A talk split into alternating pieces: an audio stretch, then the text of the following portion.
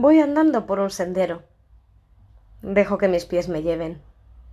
Mis ojos se posan en los árboles, en los pájaros, en las piedras. En el horizonte se recorta la silueta de una ciudad. Agudizo la mirada para distinguirla bien. Siento que la ciudad me atrae. Sin saber cómo, me doy cuenta de que en esta ciudad puedo encontrar todo lo que deseo todas mis metas, mis objetivos y mis logros. Mis ambiciones y mis sueños están en esta ciudad. Lo que quiero conseguir, lo que necesito, lo que más me gustaría ser, aquello a lo cual aspiro o que intento, por lo que trabajo, lo que siempre ambicioné, aquello que sería el mayor de mis éxitos. Me imagino que todo está en esa ciudad. Sin dudar, empiezo a caminar hacia ella. A poco de andar, el sendero se hace cuesta arriba. Me canso un poco, pero no me importa.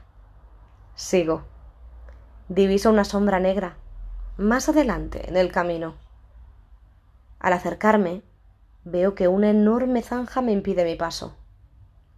Temo. Dudo. Me enoja que mi meta no pueda conseguirse fácilmente. De todas maneras, decido saltar la zanja. Retrocedo, tomo impulso y salto. Consigo pasarla. Me repongo y sigo caminando. Unos metros más adelante aparece otra zanja. Vuelvo a tomar carrera y también la salto. Corro hacia la ciudad. El camino parece despejado.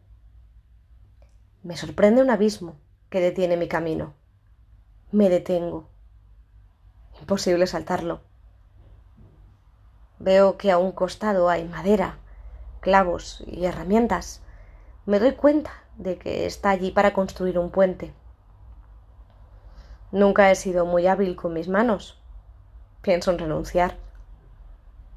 Miro la meta que deseo y resisto. Empiezo a construir el puente. Pasan horas, o días, o meses. El puente está hecho. Emocionada, lo cruzo.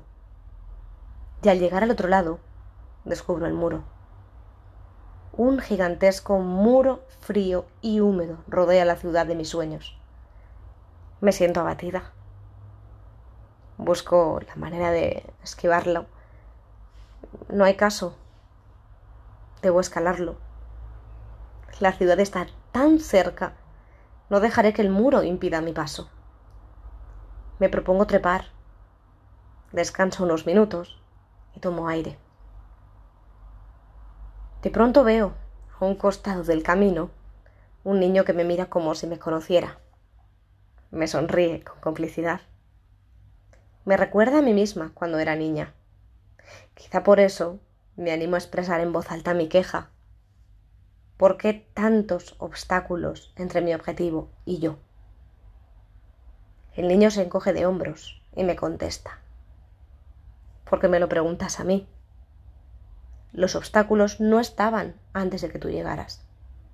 Los obstáculos los trajiste tú.